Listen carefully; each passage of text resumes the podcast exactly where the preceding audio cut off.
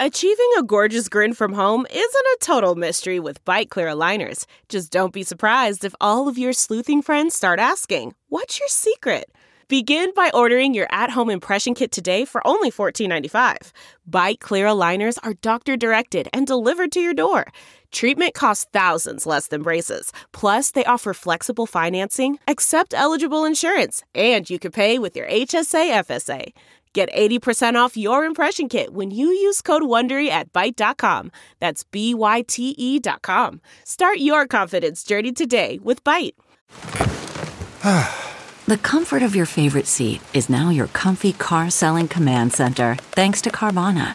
It doesn't get any better than this. Your favorite seat's the best spot in the house. Make it even better by entering your license plate or VIN and getting a real offer in minutes. There really is no place like home. And speaking of home, Carvana will pick up your car from yours after you finalize your offer. Visit Carvana.com or download the app and sell your car from your comfy place.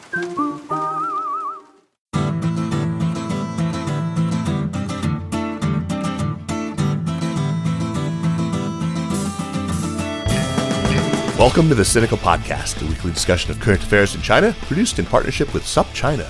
SupChina is the best way to keep on top of the latest news out of China, especially through our daily access newsletter. Subscribe now at supchina.com, where you can also find great reported pieces as well as trenchant op eds. It's a feast of business, political, and cultural news about a nation that is reshaping the world. I'm Kaiser Kuo coming to you today from Chapel Hill, North Carolina, uh, which I'd be heartily sick of by now. We're not such a lovely place. Joining me from the equally Edenic woods just southwest of Nashville, Tennessee is Yumi, known among gringos as Jeremy Goldkorn, the man all the smart money is on in that closely watched race for appointment as Postmaster General in the next administration. He's odds-on favorite uh, if all the punters out there. The London betting shops give even better odds if Trump wins the election. for now, we are delighted you can continue to coast the show before you take on that position. Jeremy, greet the people, won't you? Good morning, people. Oh, well, at least it's morning over here. Good evening to uh, others in other parts across the world. Um, I, am sad to report that I, I, think the post really is failing here in the United States, which is a very sad thing. I haven't got any mail for uh, about three days, and uh, it is quite depressing. When I first moved here, my wife had to constantly reassure me that, you know, if my green card was coming in the mail, it was actually coming in the mail. Because having lived the rest of my life mostly in China and South Africa, nothing in the mail is secure. And it appears the United States is. Um, joining that sad state of affairs. Anyway, anyway, let's get on with the show. So, so, this year, a beloved podcast that was started by an American guy and a South African guy celebrated its 10th anniversary. Isn't that right, Jeremy? It is, but that is a trick question. there were actually two podcasts launched that year featuring Yankees and South Africans. The Sinica podcast was only one of them. Yes, that's right. Uh, the other podcast, of course, is the fabulous China in Africa podcast, which we are so proud to say has been part of the Sinica network since earlier this year. Today, we welcome Eric Olander and Cobus van Staden to Sinica to celebrate the 500th episode of their fantastic show. Both Eric and Cobus have extensive backgrounds in journalism. Uh, Eric, like me, is an alum of UC Berkeley, an obligatory Go Bears for me. Go Bears. Go Bears. and uh, was formerly based in Shanghai. He now calls Ho Chi Minh City home. Cobus van Staden is the senior China Africa researcher at the South African Institute of International Affairs, South Africa's leading international policy think tank, which is in my native Johannesburg. Gentlemen, welcome to Sinica and congratulations on the milestone. Well, thank you so much, Kaiser Jeremy. It's great to be back and on such an auspicious day for us. Indeed. Yeah, this is wonderful. Thank you so much. Well, well, congratulations, Cobus. Congratulations, Eric. Uh, as is customary on anniversaries and such, we do have to hear the story of how the two of you met and other pieces of your origin story. You guys go back a while. We do go back, in fact, uh, and we didn't meet in person actually for the first six years of our relationship. So it was uh, it was an online affair for the first six years. It, it started back in, and I'll make this as quick as possible, but in starting in the mid two thousands, I started going to Kinshasa, and I eventually moved to Kinshasa in 2010, in the first part of 2010, and I, that's where I kind of started writing about China and Africa and then when I moved to Paris and was starting to work at Radio France International and then later became the editor in chief of France 24, which is the kind of French CNN. I just got too busy. And so I went out onto Twitter and I said, Does anybody want to help me with this thing called a podcast and help me kind of do this China Africa project thing?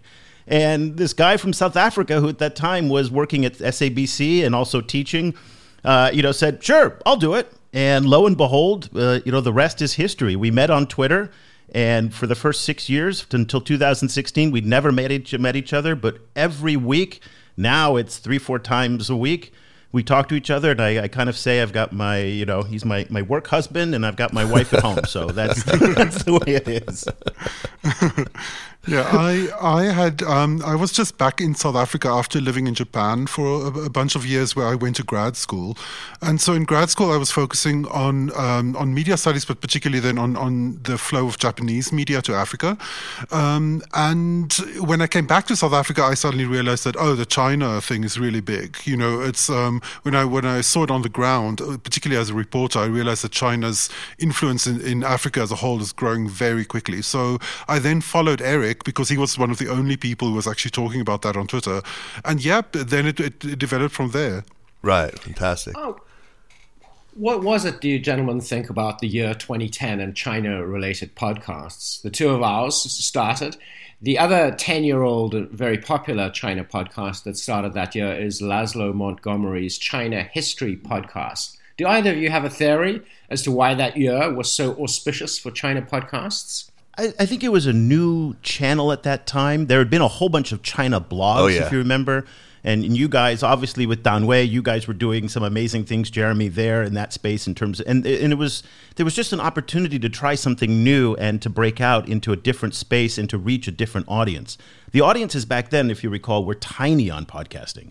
I, mean, nobody was really listening to downloadable audio. It was really about 2011, 2012 when iTunes really started to ramp up that people did it. But it was just something new. And then the hardcore, really, in many ways, it was the Danwei audience. These hardcore China files and China watchers would be uh, were there, and that's who we initially targeted. Yeah, absolutely. I think it was the smartphone too. I mean, just that I think I can't remember what year it was when they first started putting the podcast app actually onto iPhones, but I think it couldn't have been long after 2010.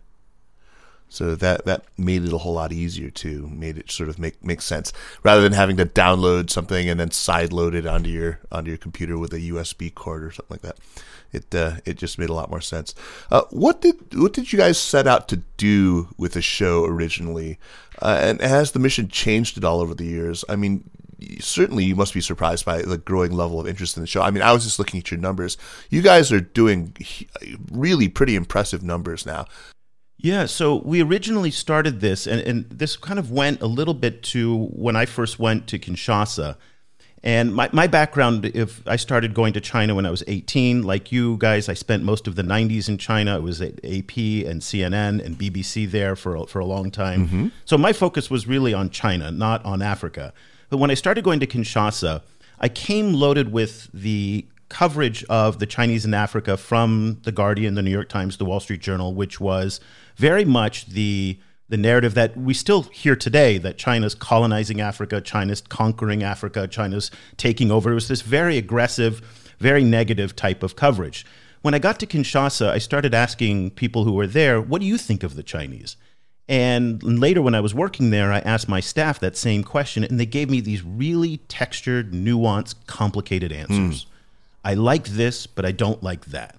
And I said, That's my story, right there. It's the complexity of it all that I enjoy the most. And so we set out to really explore that complexity that the good and the bad in the China Africa relationship sit side by side one another. If you only think that what the Chinese are doing in Africa, and this applies to a lot of places, it's that it's the worst thing in the world. You're missing a big part of the story. Conversely, if you only think that what China's doing in Africa is great, you're missing a big part of the story. So we try to occupy that middle space, which is to celebrate the complexity and to not always have an answer at the end of every show. We really oftentimes celebrate the fact that we want to leave our audience more confused than when they started. And that is that means we've done our job well. After our own heart, huh, Jeremy? I think also, you know, kind of one of the big changes has been at the at the beginning of um, of when we started covering it, the people who were focusing on China-Africa relations were overwhelmingly from the global north. It was mostly Americans and, and Europeans who, who were interested in it, and and I think you know because because they were they saw it as an emerging trend, but also one that had kind of geopolitical implications for their own countries. Mm-hmm. Now we're seeing lots and lots of very young people um, in Africa and in China, like engaging in it in lots of different ways. So that was also kind of an important shift for us to try and kind of move younger and younger, um, and then also to try and kind of pull in as many Chinese and African voices as possible. Do you think that's reflected in the listening audience to the show? I'm not really sure exactly where they're located geographically, but do you have a sense? Yeah, I mean, when we look at the data, it shows that each of our social media platforms and our distribution channels reaches a different audience. Hmm. And the podcast still is is very much heavily geared towards the, the global north, even though there are there is a growing listenership in Africa, less so in China. China, the listenership is behind the VPN. Right. Uh, it, Beijing is one of our largest cities, but I'm convinced that it's mostly the expat diplomatic international community in Beijing. It's not Chinese people. Right. right. Um, even though our site, and interestingly, uh, and this is something I think Jeremy would be envious about. Our site is still up, and I can't figure out for the life of me why it's still up. Uh, it is, I mean, because we, we, we pull no punches on Xinjiang. Our email, incidentally, doesn't get through to anybody in China. Oh, interesting. But our website is accessible and in, in, most cities it's accessible. In Xi'an, for example, it's not, but in Shanghai and Beijing and, and, and in Guangzhou it is. It, it, again, it varies province to province in some cases. You got to share your secret. That I find Jeremy. very interesting. Jeremy keeps getting us blocked. yeah, Eric, I don't know if you should have said that on the show. You're gonna well, jinx it. you know, I just kind of figure it's going to happen when it happens. Yeah, yeah, it's going to happen. exactly. it's going to happen. And, and so be it. You know, it happens when it happens. Right, right, yeah. Right. So, uh, you know, one approach I think that comes through from your show, and something I think both of you have mentioned, is is that the Chinese are really the only people who've taken Africa seriously uh, um, as you know the last emerging market. Uh, it's still difficult, you've noted, for Europeans and North Americans to take Africa seriously as a place to do business, uh, uh, as a market, and that there still tends to be this idea that Africa needs aid uh, rather than trade. Um, can you tell our listeners how you arrived at that conclusion and what the evidence for that is? Well, I think essentially the, the clearest way of looking at it is simply um, to see what the Chinese are doing in Africa.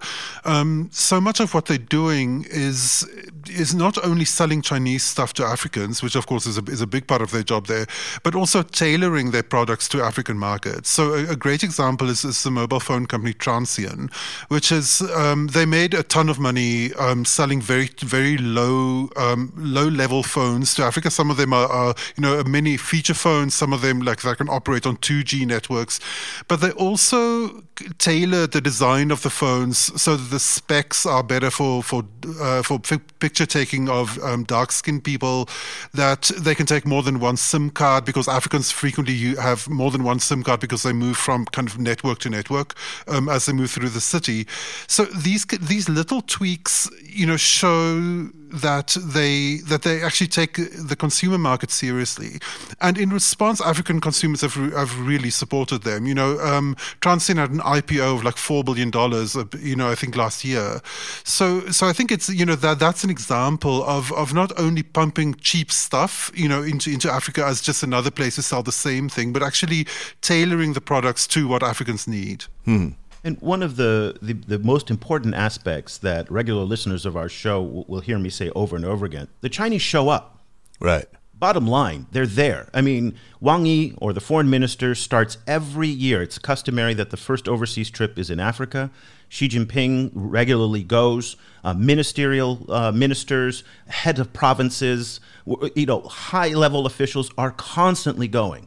Uh, President Trump has never been. It's a big day when the Secretary of State goes. They, the Americans just don't show up, and that's a very important thing. Even Europeans just don't show up. So the mere fact that they are showing up really speaks volumes to the commitment that they're making.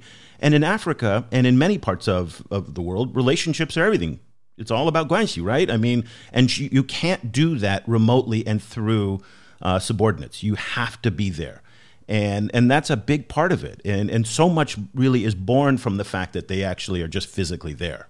Um, so th- we've talked about two aspects then of China's approach to Africa, uh, you know, seeing it as a market and then showing up.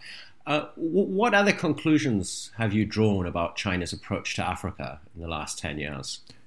Well, it's it's changed radically, and this is one of the themes of what we've done in the past, say, year, year and a half. When we first started doing the show, it was very much geared towards resource extraction uh, and very much the conventional narratives of China going out. Uh, Hu Jintao, you know, launched this going out initiative when he was president, and and really Africa was the the the barrier the place with the lowest barrier of entry. So going into South America was difficult culturally. Going into Europe and North America was complicated from a regulatory and a cost point of view. Asia obviously has a lot of historical complexities that back then, 10, 15 years ago, was, was more complicated. Africa had a very low barrier to entry. And the United States and Europe uh, disengaged. They really didn't pay much attention. And so here it was a market that the Chinese could enter in to engage both in resource extraction and, as Cobus then men- mentioned, in terms of selling things. That was the relationship in the first part of it. And that's where very much we heard about this kind of colonialism type of narrative, because that did mirror in some ways what Europe was doing in Africa as well.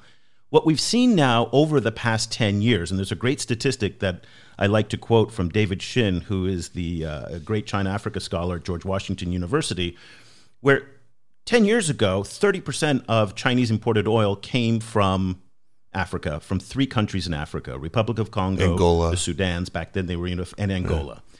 Today, it's less than 18%, and it's only one country, Angola. Most of what Africa sells China is oil, mineral, and timber. The fact is now that the Belt and Road is so much bigger than it was. China does $100 billion more in trade with South America today than it does with Africa. Wow. Africa's economic importance to China is falling precipitously and will never come back.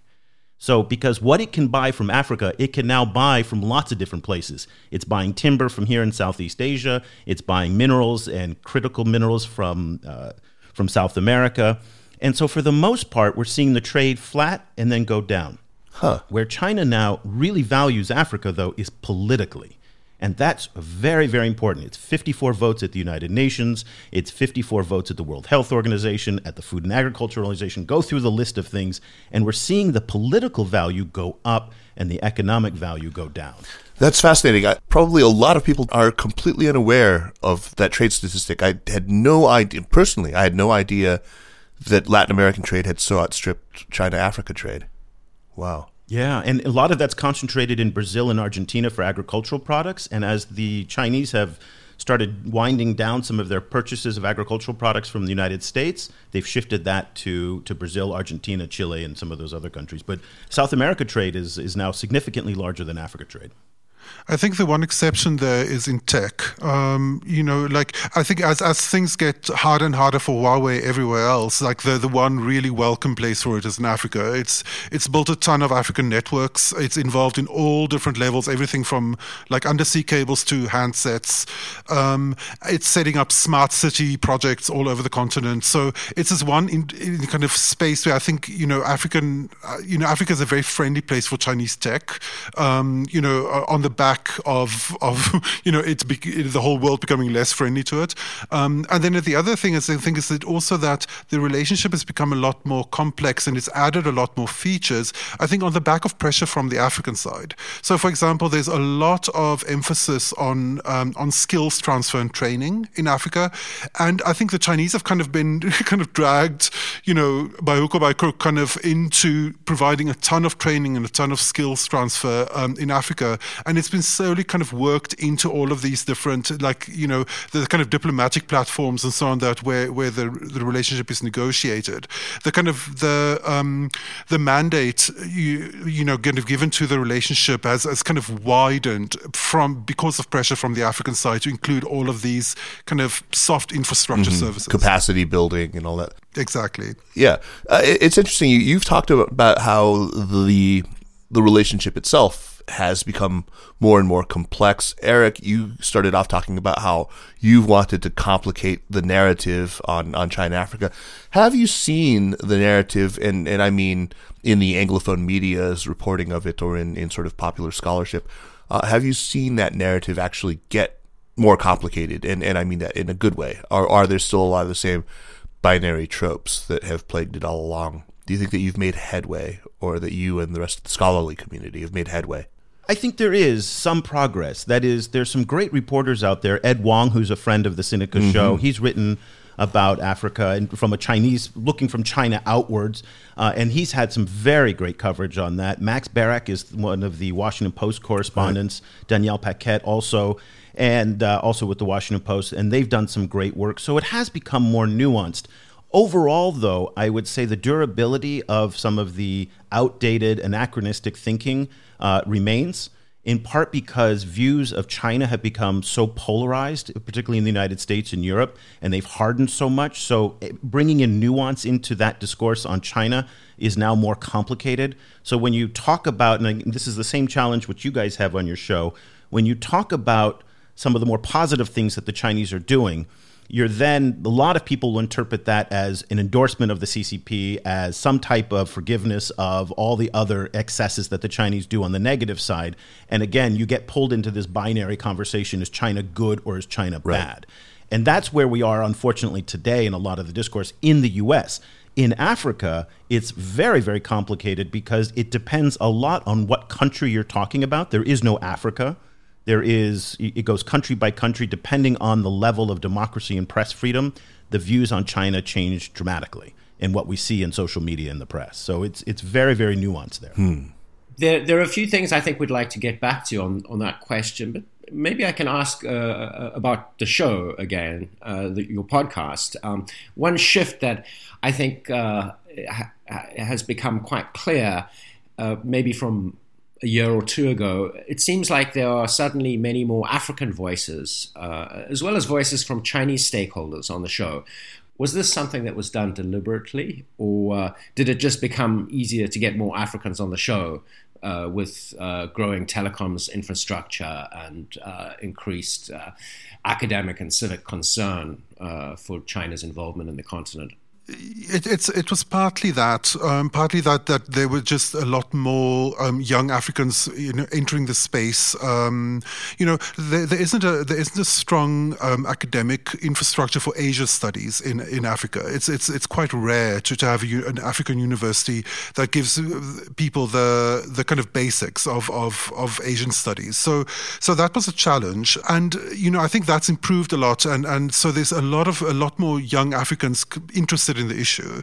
And also a lot more, the, the networks have expanded, so it's actually easier to call them and speak with them because in the past we would call like Harare and then just get cut off, you know, which is a nightmare. And so, so that has improved. We also tried, at some stage, we, we, we decided that it, it makes sense if we are a China and Africa podcast, particularly one, and we have to be, you know, kind of frank about it, run by two white guys, then it's really important for us to, to maximize the Chinese and African voices. So, so that's what we've, what we've tried to do. It's not only uh, Chinese and African voices that we're trying to emphasize, we're also really focusing on youth voices. You simply cannot talk about Africa today, a continent where the median age is 19.7 years old, and have you know people over only in their 30s 40s and 50s that's ridiculous.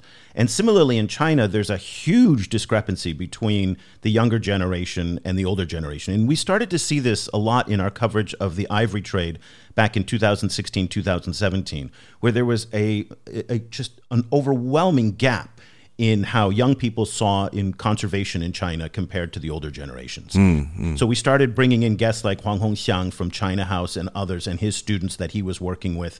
And it really brought this new energy into it. So just last week on the show, we, we brought on two high school students who went down to Guangzhou to reflect on the discrimination that occurred there in April. And getting that youth perspective to us has been really, really important. And the other area that we're focusing a lot on, which you'll notice, is we want to bring in a lot more female voices too. So, not just having male analysts, which is traditionally what a lot of these policy podcasts tend to default to. And so we really make an effort to find young people, women, and people from impacted countries. That's great, Eric. And uh, I want to shout out that show with the, the, the two high school students. Um, there were a total of, I think, four of them originally who had made a documentary. Make sure to, to, to send me a link somewhere where, where people can actually see the documentary that they made. That would be fantastic. Yeah, what was great about that, it was one of the first pieces of video that we've seen that didn't come through the official kind of censored state controlled media. Mm, mm-hmm. And it's out on YouTube, so it's it's out there now. So it's beyond the reach of uh, of our friends in Beijing. And it's a great little well, it's never beyond the reach, right? But nonetheless, it is really interesting in the in the sense that the the narrative you got from these kids was so more complex than what we've seen out of state media. And again, it, to me, it was really refreshing to see what they had to say. Mm-hmm. So, I mean, you're talking to a lot more people, but isn't it getting harder? I know that it is the case for a lot of journalists. They're saying that their access has been made a whole lot harder in recent years. Has that been your experience in trying to book higher profile or higher ranking academics and, and even diplomats from China for the show? It is so dispiriting and so frustrating for us uh, yeah. that we i mean we really again we really try to bring in all voices to the discussion uh, we had Shen Shiwei who is from cgtn uh, a lot of people are not happy that we feature people from cgtn but we feel that it's important that people hear these voices we feel that it's important to hear the Chinese side because simply having a discussion about China Africa without the Chinese voice in it is ridiculous. But yet, at the same time, people who I've known for 15 years who, who trust the show, they just tell me, they say it's not a good time, you know, and there's no incentive for them to talk about policy and politics in this era. They don't get promoted. They don't get recognition for it. It's not like the think tanks in the US where the more media coverage you get, the more exposure you get, that actually helps you review. And so they fear that if they say something wrong, it's not going to look well for them. And so it's harder to book them, which is really frustrating. But what we've done now is we're trying to find people uh, outside the, the mainstream. Yet, so what we're doing is like we just had Hang Liwei from from SOAS in London. We had the students. Uh, we're trying to find these other voices that are not necessarily at the center of the think tanks or the professors. So, professors, for example, who we've had several times on the show, I've invited back this year, they say no. And it's a very polite no. It's just not right now. It's not a good time. But they, it's the Hollywood no, where they never call you back. Right. And it's unfortunate. But we're really trying to uh, to, to bring more on. We've had Ambassador Kuang Weilin this year, um, who's the first AU ambassador from China. So we've had some, and we have to work really hard to get more Chinese voices. But we really try to have a balance, and, and especially for our African listeners who don't always have an opportunity to interact with Chinese stakeholders. And so, for people to understand directly the Chinese worldview, which is so different than the European and US worldview, we think it's so important to hear from these voices. So, we're trying very hard, but it's not easy. On a related question, and going back to something you were talking uh, about just now, Cobus, perhaps you could expand on um, the lack of expertise in uh, the lack of Asian studies uh, departments in African universities. Um, is it true that there hasn't been much growth uh, uh in expertise about China within Africa's universities and w- within foreign ministries, or not? And how would you compare the situation to the development of Chinese expertise uh, on Africa? Mm. There's been some, um, but you know, there, has been some increase. Like uh, the, you know, um, in the, I think the University of Botswana, for example, has uh, some um, Asian studies programs. Um, it's it's slowly growing, but you know, but but it's very slow because the funding for African universities are, you know, is, is so scarce. Um, also, a similar situation. African think tanks frequently tend to be um, funded by European development agencies, and. Uh, uh, and and you know that money is is slowly diminishing. Um, so so it's difficult on the African side. On the Chinese side, it's impressive. You know, kind of there you have like Hausa, you know, kind of language programs at universities. Um, you know, lots of lots of people learning African languages. Uh, very kind of high level of of um, of African knowledge among think tankers. Um, but it's also you know it it, it does also um, it, it's framed. You know, kind of within within in kind of Chinese preoccupations and Chinese ways of thinking and Chinese intellect, particularly contemporary intellectual traditions. Um, so it's you know it's not necessarily that that there's so much knowledge and therefore things go smoother. You know, it's, it's like there, there's still a, there's still a lot of kind of like knowledge gaps on both sides. So, a theme that's emerged in your coverage lately has been this schism, not between China and Africa per se, but as you guys put it in a very recent newsletter, which I actually just read this morning, uh, between African governments and African populations. One, again, as you say, thrown into high relief by China's growing presence on the continent. Uh, th- that's that's fascinating to me and I think we've we've talked about the same phenomenon. Jeremy pointed out the similarities when we had an American diplomat stationed in the Caribbean talking about the same thing. Um, how there is this this this disconnect between populations and, and elites, and especially governing elites. Can you talk about the major inflection points in the development of this trend? When did when did you start taking notice of this, and what seems to have have changed uh, the, or uh, sort of widened the gap between elites and, and populations on on China? We've noticed this for, for a long time. I think you know Ch- China's relationship with Africa is is overwhelmingly kind of bilateral government to government relationships. So I think there was already for a long time an assumption in China that um, that if the government's on board, then the people will follow. Um, and you know, like as we've seen in many cases in Africa, that's not necessarily right. the truth because frequently there isn't such great communication between the government and the people, um, or the people are you know kind of pissed off with the government anyway.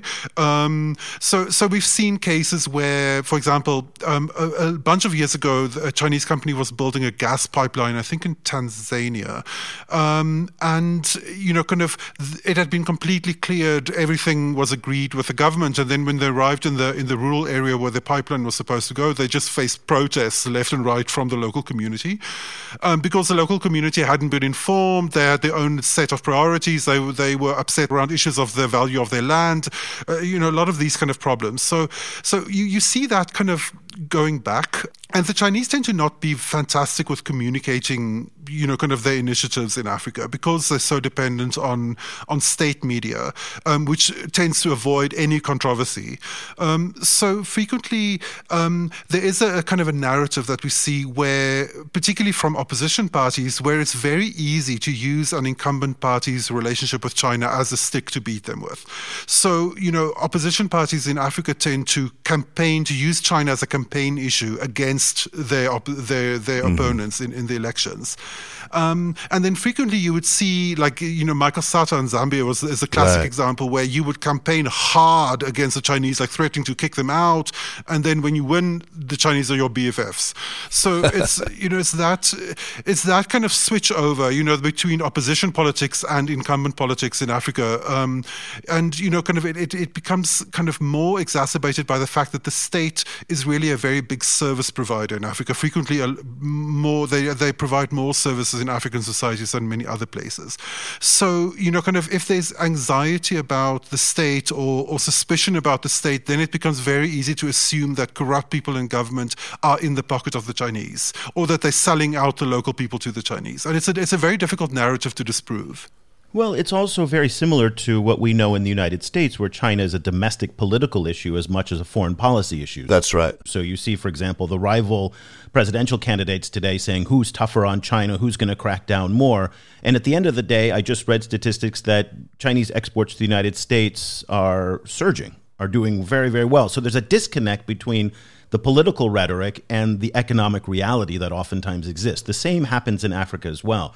Uh, just yesterday, in fact, an opposition leader in Zambia said if the Patriotic Front, which is the ruling uh, Edgar Lungu's ru- ruling party, wins, then we're going to be turned into a Chinese colony effectively. now, again, this is an opportunity to to really whack Edgar Lungu, not necessarily to go after the Chinese. In Nigeria, it's the same way as well where people are using, and in, particularly in the House of Representatives, uh, poli- uh, opposition politicians are using the Chinese loan issue, for example, as much for dom- domestic political gain as they are to bring attention to concern about the debt. Yeah. Nigeria, and I wrote about this today quite a bit is a very interesting case. This is a country that has about $3 billion of Chinese loans. Less than 4% of the country's total loan portfolio is to China. There is, in there, you know, it's very clearly articulated as to what those loans are going to do. But yet, the country is in an uproar over Chinese loans. I contend that that's as much about opposition to President Buhari as it is about the Chinese and the concerns related to the debt. So it's very hard for observers on the outside to separate when they see, ah, the anti Chinese sentiment in the civil society. They go, you see, China sucks. when in fact, it's actually more complicated than that.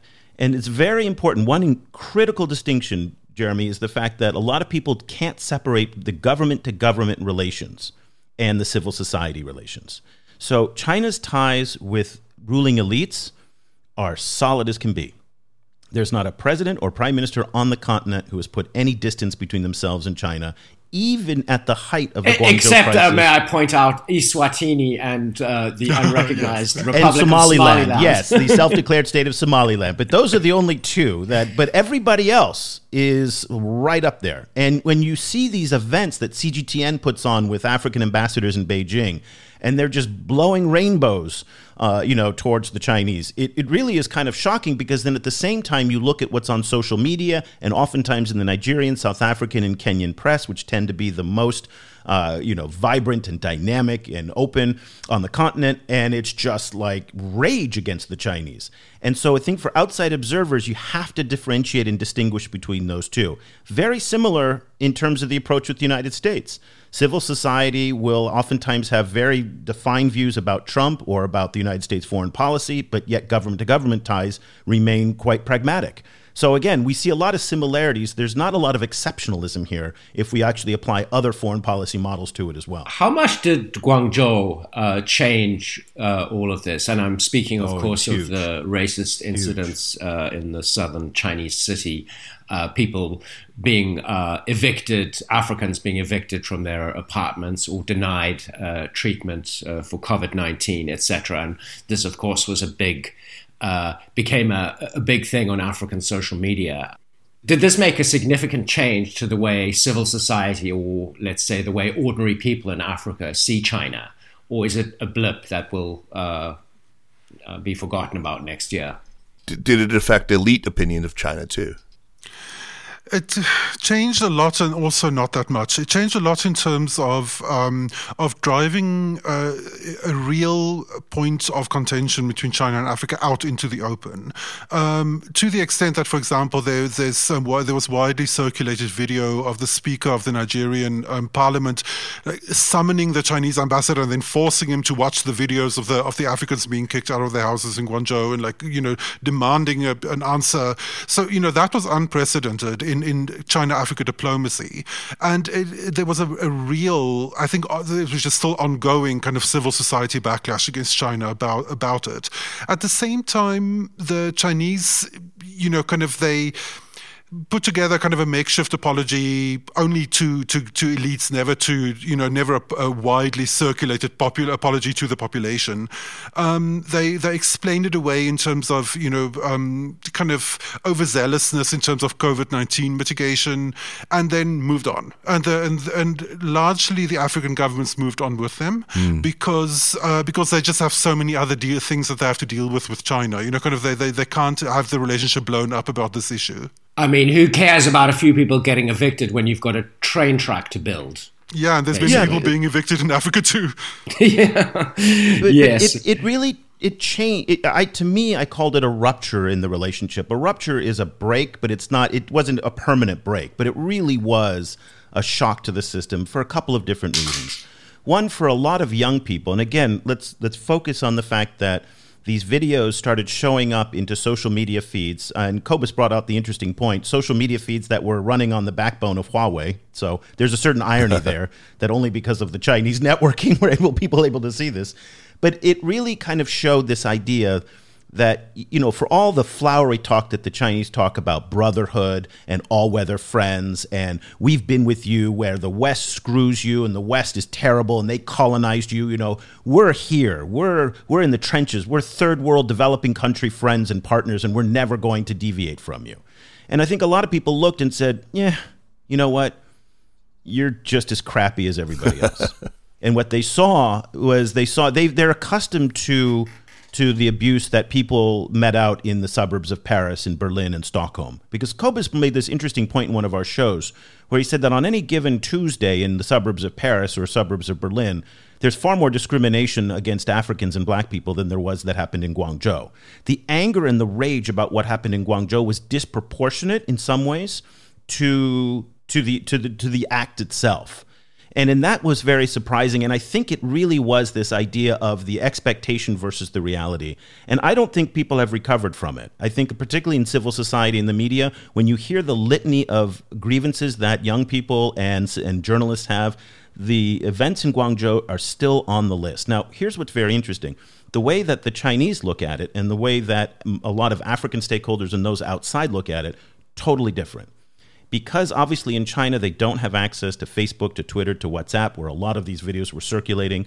Zhou Pingjian, who was the uh, Chinese ambassador to Nigeria at the time when Cobus mentioned that uh, Speaker Femi, the, the Nigerian Speaker of the House, showed him these videos. He said, Have you seen these videos? And the Chinese ambassador, Ambassador Zhou, said, No, I haven't. And that's remarkable. I mean, this was top news everywhere. I believe him when he said he hadn't seen it because they don't focus on Facebook the same way. And so this there was this they saw two totally different things in this in what happened there. And then the Chinese in typical Chinese fashion swooped down you know they had all the flowers they had all the events they kind of you know button cleaned everything up and they said see there's no racism and discrimination and everybody's happy and then on CGTN, they featured all these uh, you know, happy Tanzanians and Ugandans and Kenyans and saying, Don't you love living in China? Yes, I love living in China. and to them, that was it. Problem solved. Let's move on. And it's it still lingers for a lot of people, and there's a really sour taste in their mouth. Understand? Yeah, absolutely. So, uh, to to continue on the same theme of uh, the disconnect between African elites and, and people and their views to, uh, about China, Eric, I think well it was either Eric or Cobus, it was one of you two, uh, has talked about how China's vaccine diplomacy uh, is a, a kind of a high risk gambit that might actually end up highlighting this disconnect. Can you expand on that idea a little? Yeah, so this is something that Cobus and I have been thinking about a lot now because China is the only country in the world, Russia to some extent as well, but certainly China is, is really the only country in the world that has made vaccines part of its diplomatic outreach in Africa. Uh, President Xi has come out time and time again, and that's been then echoed throughout the chain of command in the Chinese foreign ministry that when a vaccine is available, Africa and developing countries writ large will be a priority for distribution. Uh, today, what I've been thinking about, and Cobus and I have had a number of conversations on this, which is it sounds great. That's really wonderful because typically developing countries, low income countries are at the end of the line when it comes to these things. And China is talking about upfront in its main diplomatic push that says we're doing debt relief, we're bringing PPE in, and by the way, when a vaccine's available, we're going to bring it to you. I think the Chinese see an opportunity that Europe and the United States are so inward focused on this. Donald Trump has not mentioned the Africa once, and certainly not going to give it to developing countries. That's not been part of his agenda, nor has it been part of Angela Merkel's or, or, or, or Macron's as well in France. So I think they see an opportunity. What we started to think about today was there's a massive risk that's associated with this. Distributing vaccines is not like distributing, I don't know, Coca Cola. Right. It has to be refrigerated it has to be cared for. It has to be delivered properly. So start to imagine now if it goes wrong. People start dying. People, there's unintended consequences. There's, there's, it, it doesn't work that well. And then what we've seen in Kenya, Somalia, South Africa, and a number of other countries is PPE corruption. So all of a sudden, all of these vaccines start going to the rich, and people don't get them, or they go missing and whatnot. The Chinese then are highly exposed because they lose control of the vaccine. So somebody else is going to deliver it. Now let's say it sits out in the in the sun in 35 degrees Celsius or 100 degree heat and it gets ruined. And then some guy then gets a shot of bad vaccine and gets sick. Who are they going to blame? They're going to blame the Chinese. They're going to say the Chinese vaccine sucks. Right. And so it's a high risk, high reward venture. They can one time they can say we're saving and ending COVID nineteen in Africa, but at the same time they can suffer some negative consequences if it doesn't go well. So high risk, high reward. If it works, then then we we see um, that that you know kind of it'll be in in one fell swoop. It won't won't only be a kind of a uh, a support or the, or you know kind of a proof of the the South South solidarity kind of we're developing countries together kind of narrative, but it will also be the the world debut of the Health Silk Road. Um, you know, kind of the health aspect of the BRI. Um, so so you know kind of if it works, it will work very well, I think. Yeah. But if And it it'll goes bad, it'll go very Right, right. Badly. well, I mean, the, the risk is accentuated by the fact that China is skipping stage three trials entirely in some areas and going straight. I mean, they're already vaccinating people in in China uh, and not as part of a clinical trial. It's it's it's a very risky gambit indeed. And there's there's a precedent for that um, where they, they did an, a malaria treatment in the Comoro Islands um, in the Indian Ocean off the coast of Africa, where they vaccinated the entire population with a, with an experimental drug. Um, you know, so so we'll see how that goes. But bear in mind too that there's a, there's a context with which this vaccine is going to arrive in Africa. The context is, and just last week, for example, Tecno, the Transsion phones that Cobus was talking about, uh, it was re- it was discovered that back in 2018, 2019, they were pre-installed with viruses in it, and a lot of people, the reaction was, you know, made in China. And there's a context that China is one of the largest sources of counterfeit pharmaceuticals that also come from India as well in a lot of places, but China brings a lot of in. The Chinese have a reputation for low quality goods that are low priced, but low quality as well. Counterfeit sometimes, but just sometimes low cost. And so there's a skepticism about made in China in Africa, and this this this this vaccine's going to arrive within that context. Now, there may not be a lot of other choices, but that being said, the Russians are also now signing deals to, to distribute. They've signed deals apparently with 20 countries, including Algeria and some other countries in Africa to distribute it. So there may be some choice other than just the Chinese vaccine.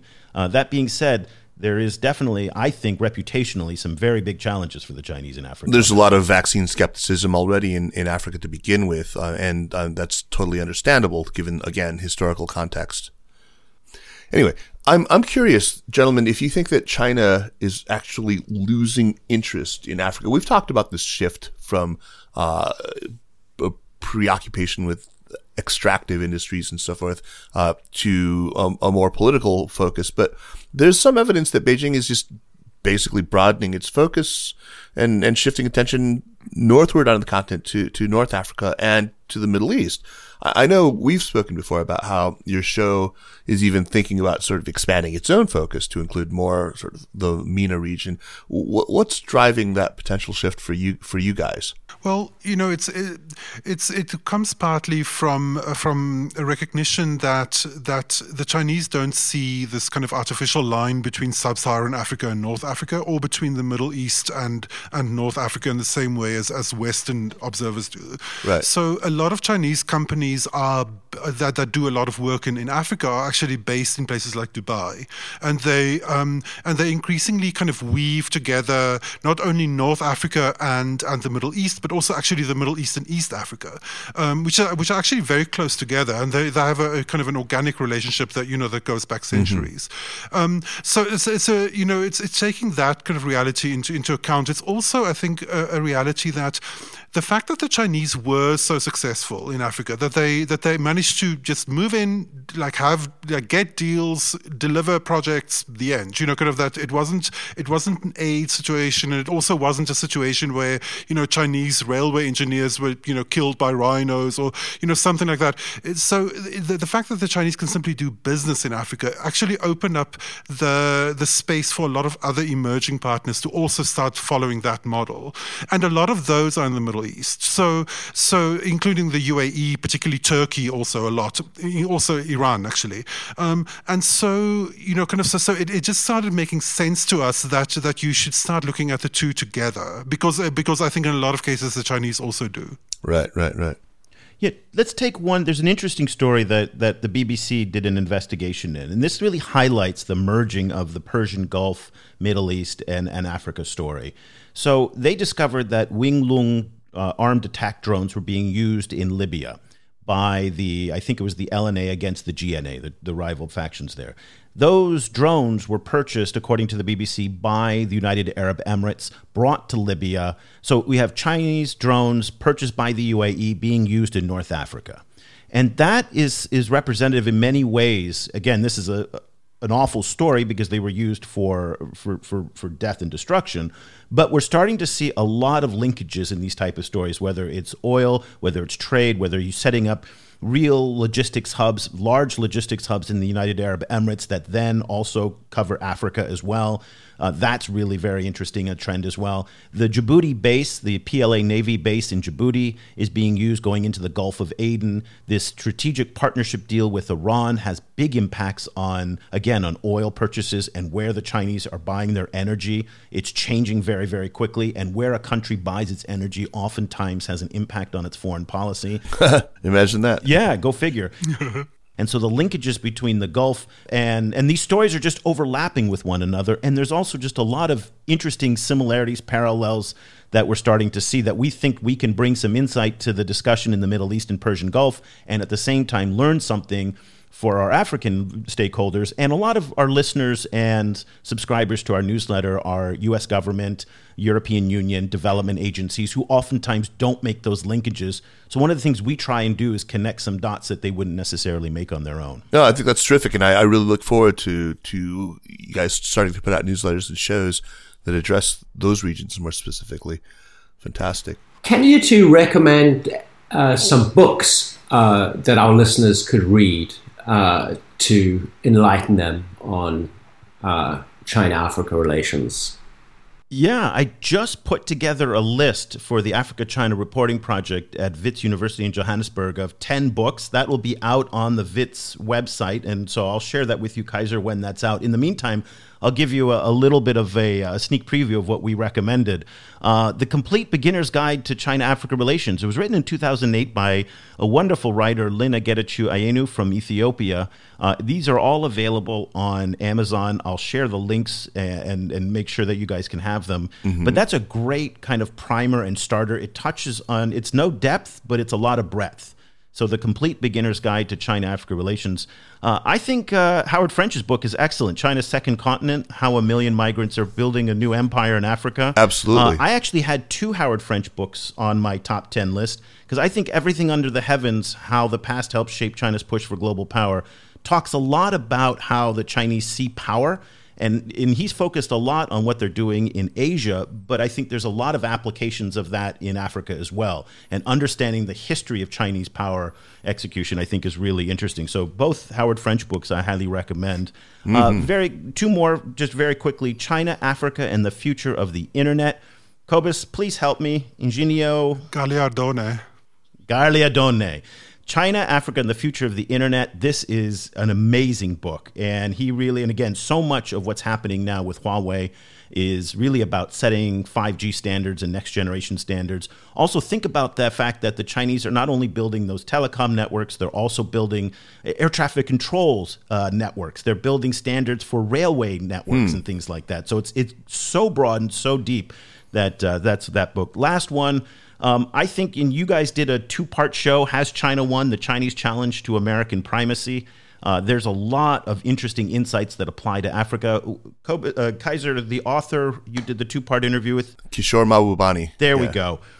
I thought there was a lot of great insights in that book that are also applicable to Africa. Fantastic. Cobus? Yeah, I, w- I would just add one actually. Um, like Eugenio's book is really good. Like it's it's um, it's a great primer for people who are interested in China Africa uh, um, relations as it relates to issues like Huawei and uh, the general kind of like anxiety about Chinese surveillance in um, in you know kind of in the rest of the world. Um, particularly because he he focuses on Africa, but then he also really kind of digs into a lot of the assumptions that people have, including things you know kind of pointing showing how Western company country companies are, are frequently just as as culpable um, in terms of, of facilitating surveillance as Chinese companies are. So it's a really great read. Um, the other one I would add is Shaping the Future of Power: um, Knowledge Production and Network Building in China-Africa Relations by Lina Benabdallah. Yeah, it's just out. It's really good. It, it focuses on um, on exactly this kind of skills transfer and and the, the training. Um, the like there's thousands and thousands, you know, tens of thousands of African officials, including in military officials, law enforcement officials, and so on, getting training in, in China every year. And she really does a deep dive into that. Um, it's really great. Yeah, we, we did a show with her some years ago. Uh, we were up in Madison, Wisconsin. We taped a show with Lina, and she's going to be on our show again to talk about some of the research she's done uh, with the Social Science Research Council uh, in in hopefully just a few weeks. Uh, she's terrific, and her her stuff on yeah on agricultural extension and yeah yeah she's, yeah she's fantastic. We've had her on a couple times, and she's great. That's right. And she's also an expert in China Africa military military relations, which is also another really interesting area to explore. Which is what we're going to be talking to her about, uh, among other things. We've got a couple of those on, on peacekeeping efforts in, in, in on the continent.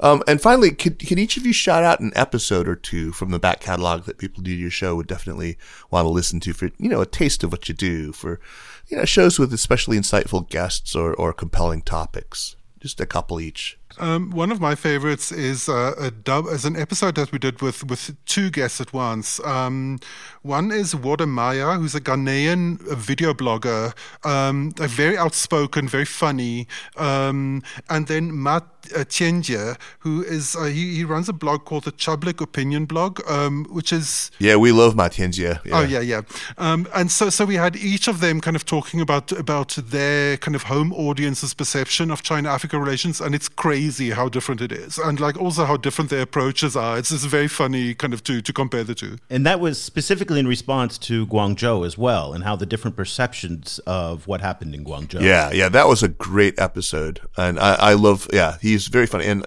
Tianjie is a, a, a treasure. He really is. He's just incredible. Yeah, so the one that I like goes back in December 6th, 2019. So last December, we interviewed a gentleman by the name of Henry Chierne, who was in the Treasury and Debt Management Division of the Ghanaian Ministry of Finance. Now, that sounds rather technical, but what was so great about it was we got to hear from a guy who's sitting at the table with the Chinese. And one of the things that the narratives that we hear from, particularly from people like Mike Pompeo in the State Department, is about the debt trap narrative and whatnot, which all implies that the African stakeholder is passive and somehow victimized, that the Chinese are doing something to the to people like Henry Chierne. The, you know, and they may not understand it. It's so condescending, patronizing, and fundamentally inaccurate.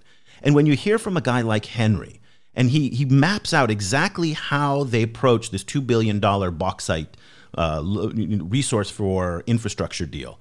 And it's just so exciting to be able to hear directly from people who are sitting at the table and can articulate why they're doing it, what the rationale is. And it changes so much and it undermines those simplistic discussions about debt traps or that the Chinese are somehow manipulating this. Because you actually see the African stakeholder, in this case, Henry, uh, just sharp as attack really just you know they know exactly what they want like a laser beam and they're getting it. And he the title of the show is why ghana's $2 billion resource deal with china is not as risky as critics charge. Highly recommend that episode.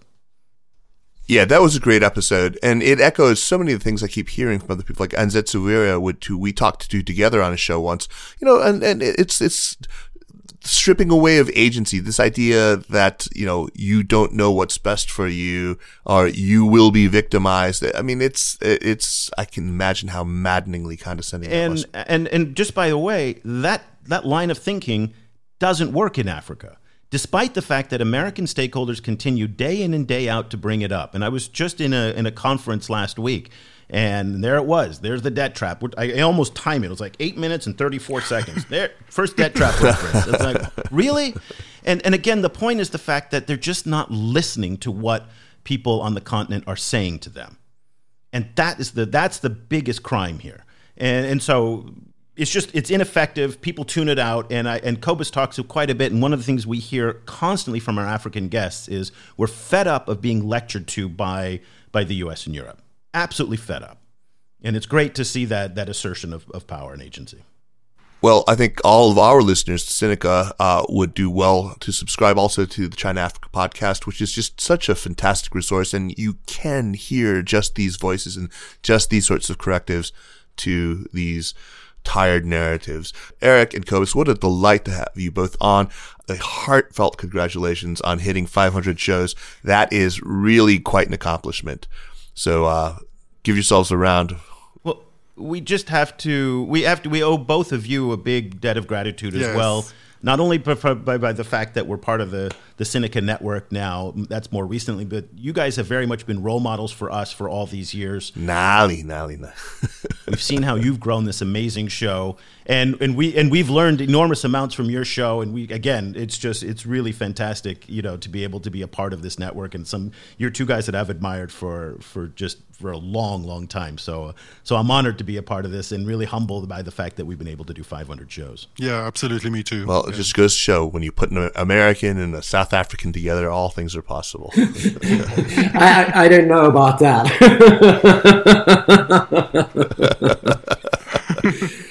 Let's move on now to recommendations, shall we? Uh, first, I want to quickly remind everyone that the best way to support the work that we do, the work that all of us do really, um, is to subscribe to SupChina Access. And while you're at it, also make sure to sign up to the China Africa Project's fantastic newsletter. Cobus, can you tell our listeners where they can do that? it's at ChinaAfricaProject.com. Slash subscribe. Three bucks for three months. Give it a try. It's really a great It, deal. it's it's it's just great. I, I I love your design and, and the readability of the thing. It's just it's a great newsletter.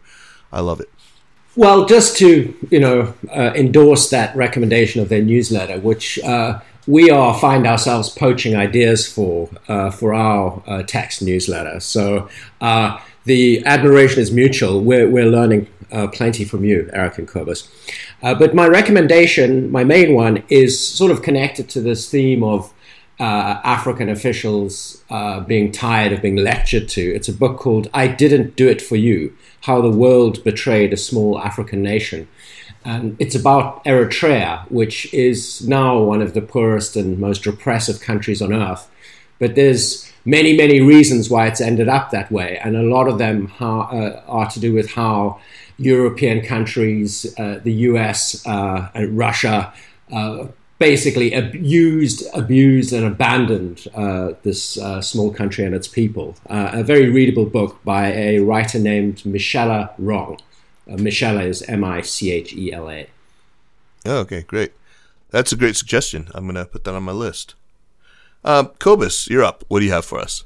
Um, Eric mentioned them very briefly. We are, um, uh, you know, uh, we are partners with the Africa China Reporting Project at Wits University in Johannesburg. Um, they are, re- are really a unique outfit. They they are part of the journalism school at Wits, and they support and fund um, investigative reporting on China Africa issues, and they've done so for years.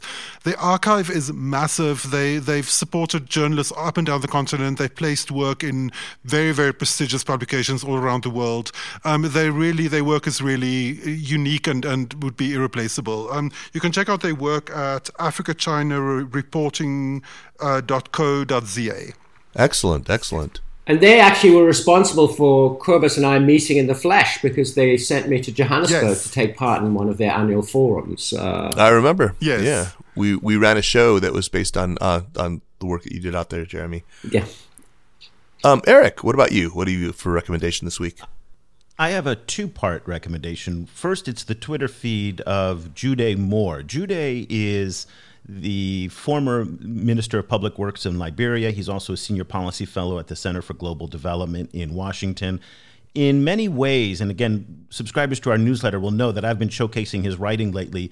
He is in so many ways becoming the strongest voice for the U.S., China, Africa kind of uh, you know nexus that's there and and he's been writing extensively on this so his twitter feed is at jude moore uh, jude g-y-u-d-e underscore m-o-o-r-e and he's written three really compelling essays on U.S. China, the new Cold War, as he calls it, or the new era in China Africa relations, as Bill Bishop refers to it, which is also our uh, style guide as well.